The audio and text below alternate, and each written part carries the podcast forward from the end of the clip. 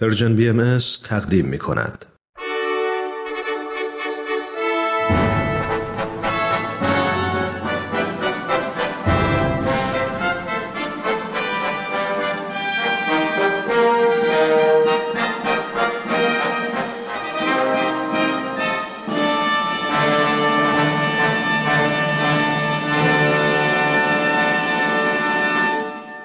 پیک یزدان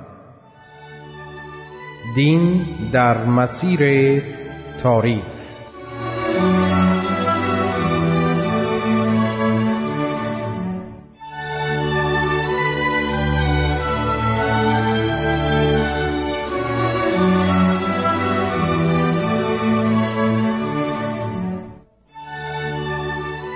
شنوندگان عزیز درود پرمهر ما را پذیرا باشید. در برنامه امروز آقای دکتر نصرت الله محمد حسینی استاد پیشین دانشگاه تهران و پژوهشگر بهایی در مسیر شرح تاریخ و تعالیم دیانت بهایی بررسی اصول و قواعد این آین بدیع جهانی را پی می‌گیرند. مبحث تاریخ و تعالیم دیانت بهایی به عنوان بخشی از بحث کلی آقای دکتر محمد حسینی در خصوص تاریخ و تعالیم آینهای آسمانی به ویژه وحدت اساس ادیان الهی است که در چارچوب تازه‌ای ارائه می شود. آقای دکتر محمد حسینی به برنامه خودتان بسیار خوش آمدید. بسیار سپاسگزارم سرکار خانم گیتی اجتماعی شنوندگان عزیز و پرمهر و با وفای رادیو پیام دوست پس از درود فراوان در چند هفته اخیر به شرح دو اصل از اصول متعدده آین مقدس بهایی پرداختیم. نخست اصل اعتقاد به وجود و توحید الوهیت بود و دوم اصل رحمانیت انسانی. اصلی که بر اساس آن بهاییان عقیده دارند که انسان صورت و مثال الهی و لذا مظهر عشق و شفقت رحمانی است. امروز به توضیح اصل دیگری از اصول عقاید بهاییان می‌پردازیم و آن اصل خلود یعنی جاودانگی حیات انسانی است. طی بحث به بیان این نکته می‌پردازیم که روح انسانی پس از مرگ آدمی باقی است. در زیر پوشش این اصل همچنین توضیح می دهیم که به استناد آثار مقدس بهایی عالم وجود دار مجازات و مکافات است. در صده های پیش از ظهور حضرت بهاءالله برخی از اندیشمندان در اصالت جهان مادی و گروهی در اصالت ذهن انسانی تردید نموده با یکدیگر مشاجره و مجادله داشتند.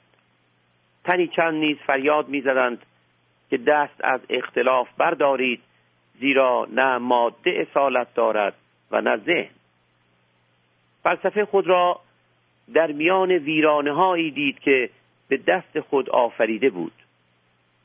خرافات در فلسفه و الهیات بیداد می نمود فضای بحث های فلسفی بی سمر چون دریای تاریکی بود که نه کرانه ای داشت و نه روشنی در آن پدیدار بود.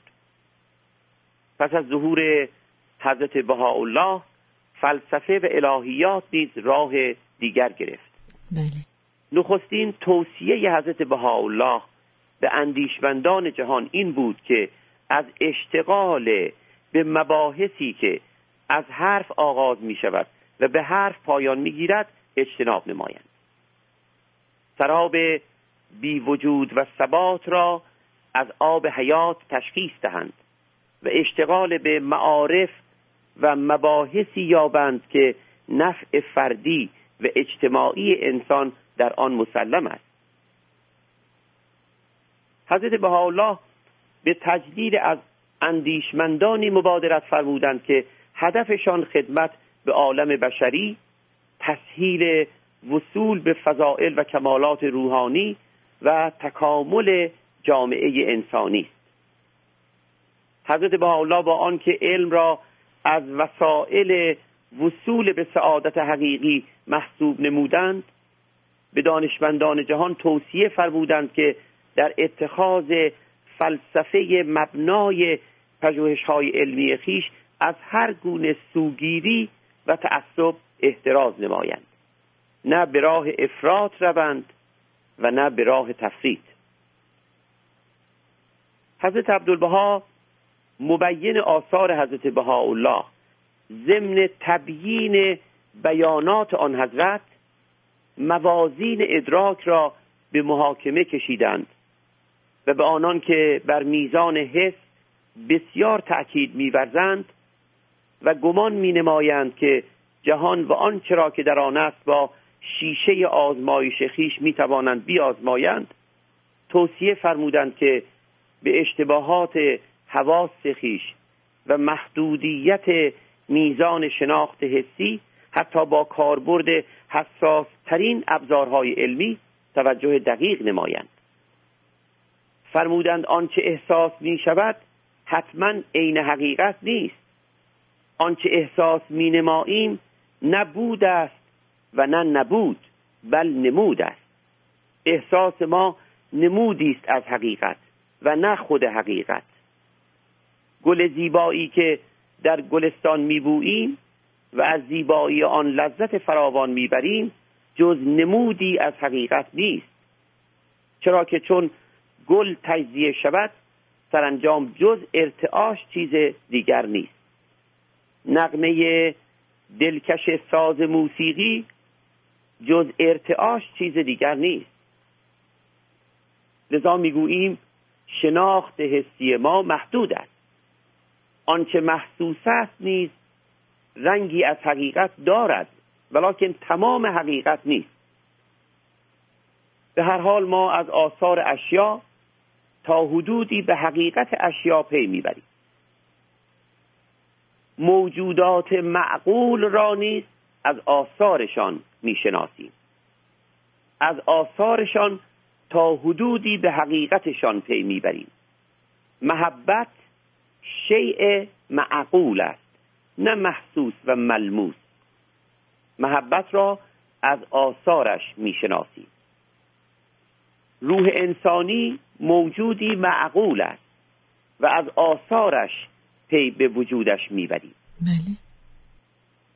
علم که بررسی واقعیات محسوس یعنی مادی را به عهده دارد مطالعه در باب روح را که وجودی غیر مادی و معقول است به فلسفه واگذار کرده است.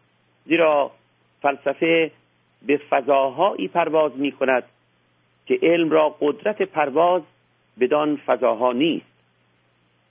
در بیانات فلسفی حضرت بهاءالله موضوع وجود و بقاء روح انسانی تأکید گشته است بله.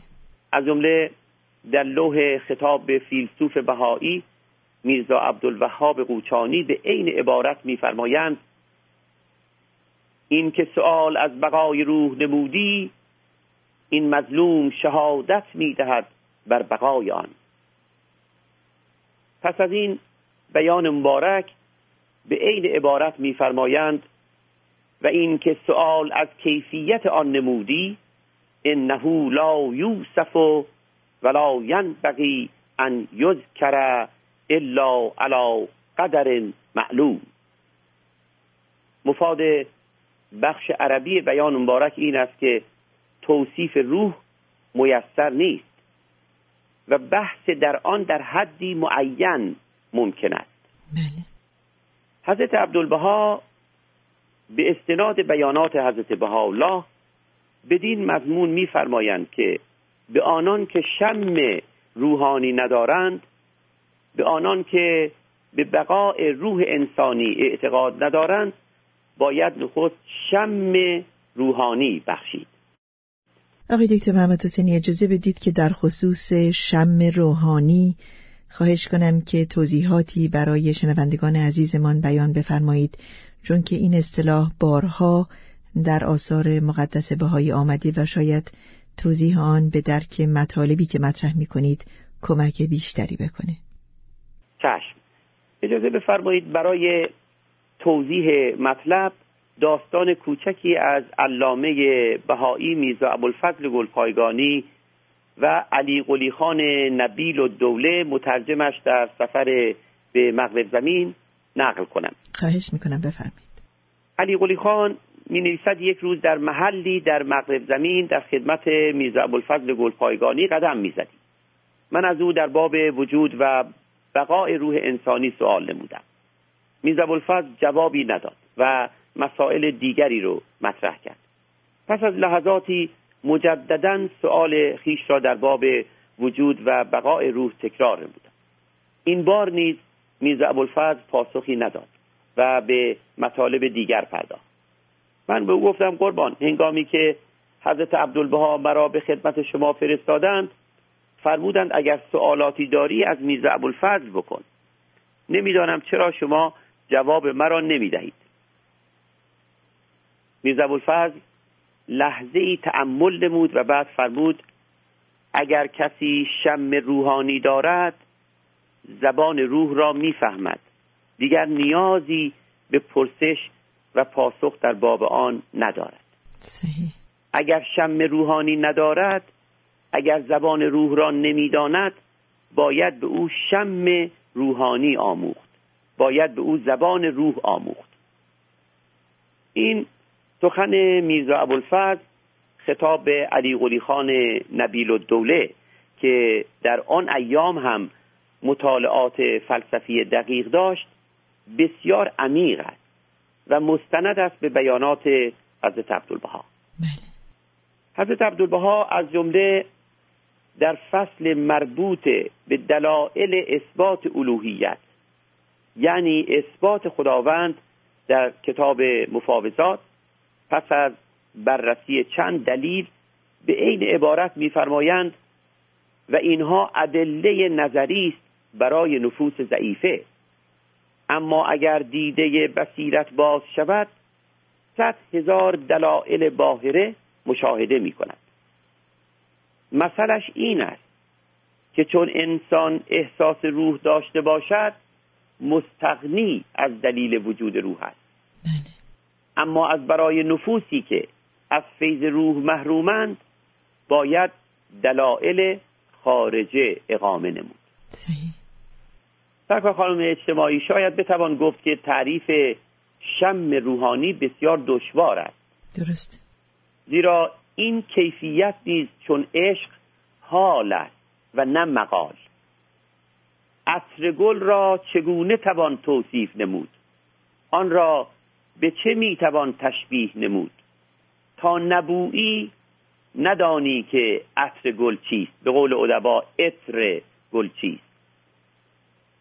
شم روحانی به معنای درک عطر روحانی.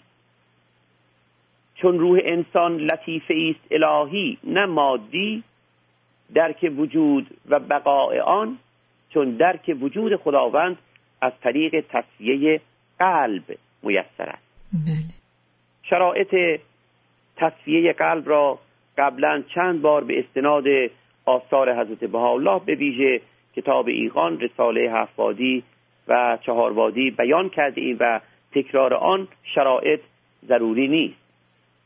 قلب پاک آدمی او را به درک وجود خداوند و وجود و بقاء روح انسانی دلالت می نماید بله. برای صاحب چنین قلبی ارائه دلایل خارجه لازم نیست. به فرموده حضرت عبدالبها شم روحانی درک روحانی. است. حس باطنی روحانی حواس باطنه که به مراتب بیش از حواس ظاهره قدرت ادراک دارند وسیله آشنایی با زبان روحند.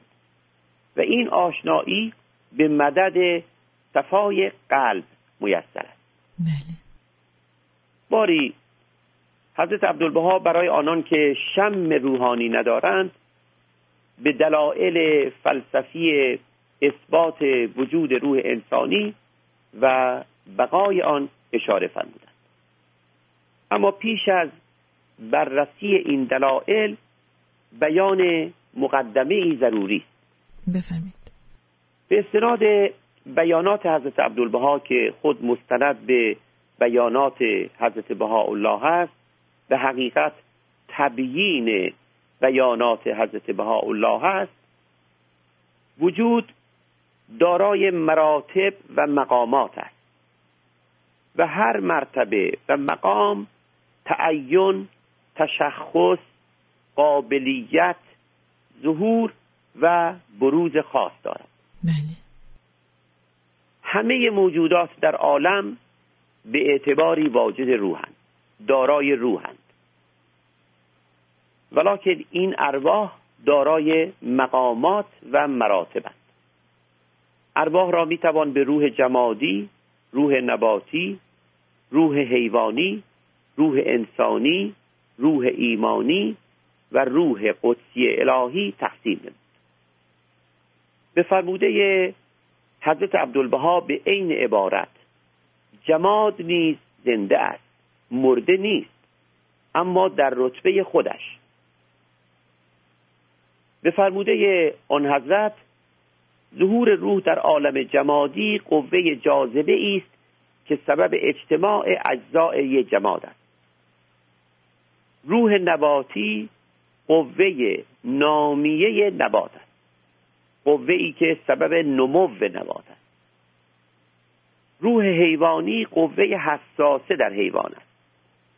ارواح جمادی نباتی و حیوانی به فرموده هست عبدالبها چون صرفا جنبه مادی دارند پس از تلاشی عناصر مشکله پس از تجزیه عناصر تشکیل دهنده جماد نبات و حیوان مخصوص فاقد اثر می شوند و دیگر بقایی ندارند. بله.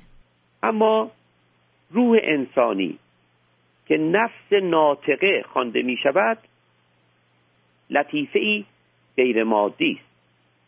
و دارای قوه مدرکه یعنی ادراک کننده و قوه کاشفه یعنی کشف کننده حقایق. است روح انسانی پس از خلع جسد یعنی رها کردن جسد باقی میماند.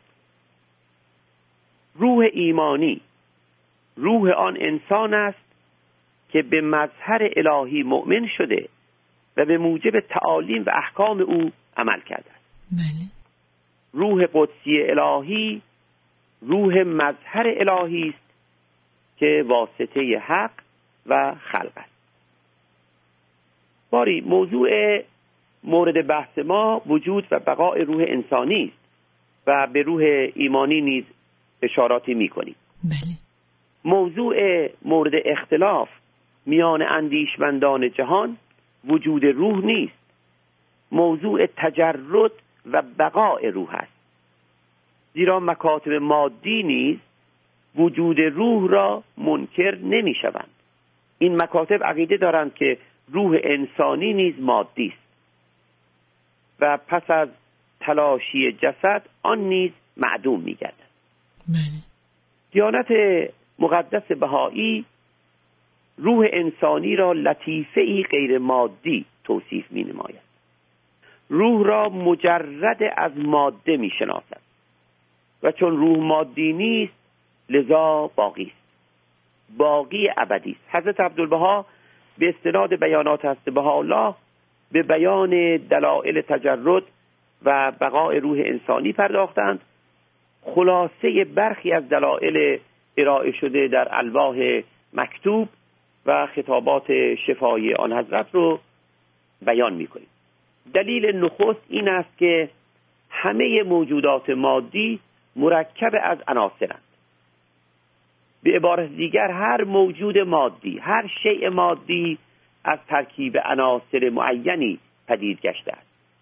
چون هر ترکیب را تحلیل یعنی تجزیه در پی هست موجودات و یا اشیاء مادی روزی به تحلیل میگرایند و به اصطلاح معدوم می شوند یعنی از شکلی به شکلی دیگر دگرگون می شوند اما روح انسانی چون از ترکیب عناصر پدید نگشته است تحلیل ندارد.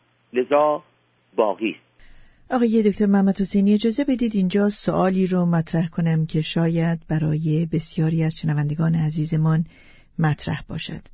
و اون این هست که ممکن است اهل منطق و استدلال پاره از آنها. البته بگویند که شما به اصطلاح مصادره به مطلوب کرده اید به بیان ساده تر بگویند که شما وجود غیر مادی روح را مسلم دانسته و بدون آنکه در باب آن استدلال کنید در خصوص بقای آن سخن می‌گویید.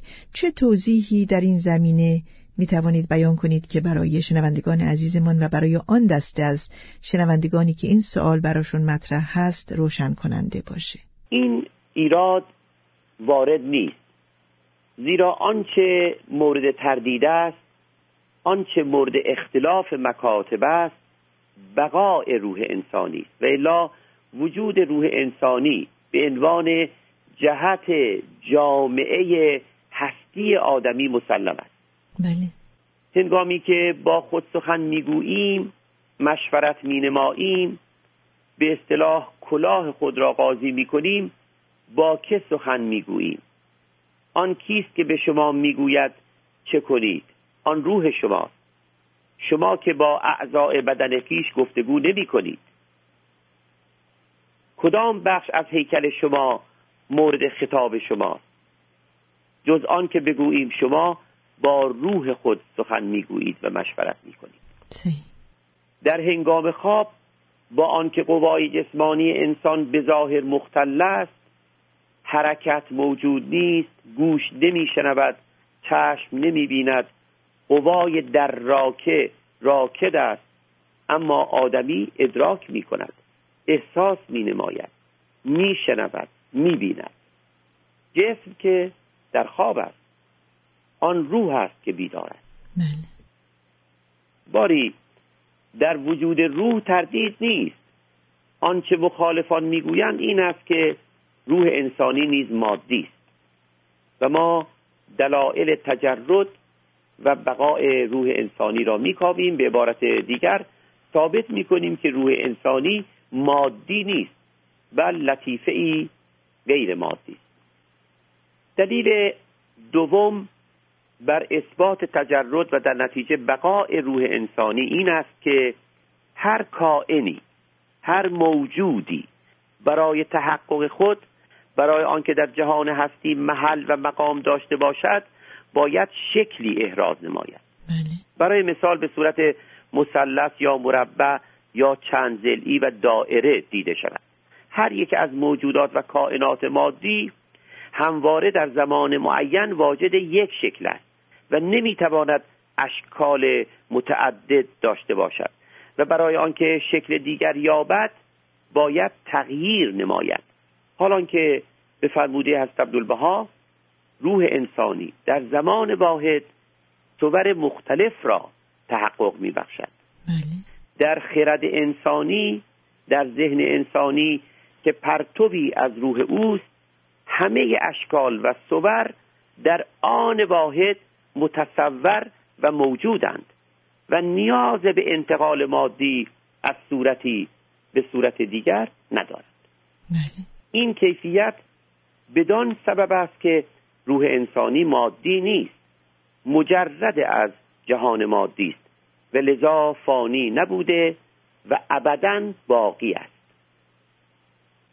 دلیل سوم بر تجرد و لذا بقای روح انسانی این است که تغییرات حاصله در جسم انسان در روح اثر نامطلوب ندارد.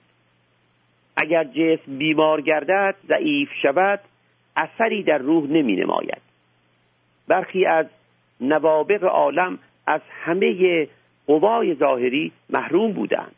به ظاهر از مشاهده عالم وجود محروم بودند. بله. برخی فاقد شنوایی ظاهری بودند ولیکن موسیقی افلاک را شنیدند و در جهان موسیقی آثار جاودانه آفریدند.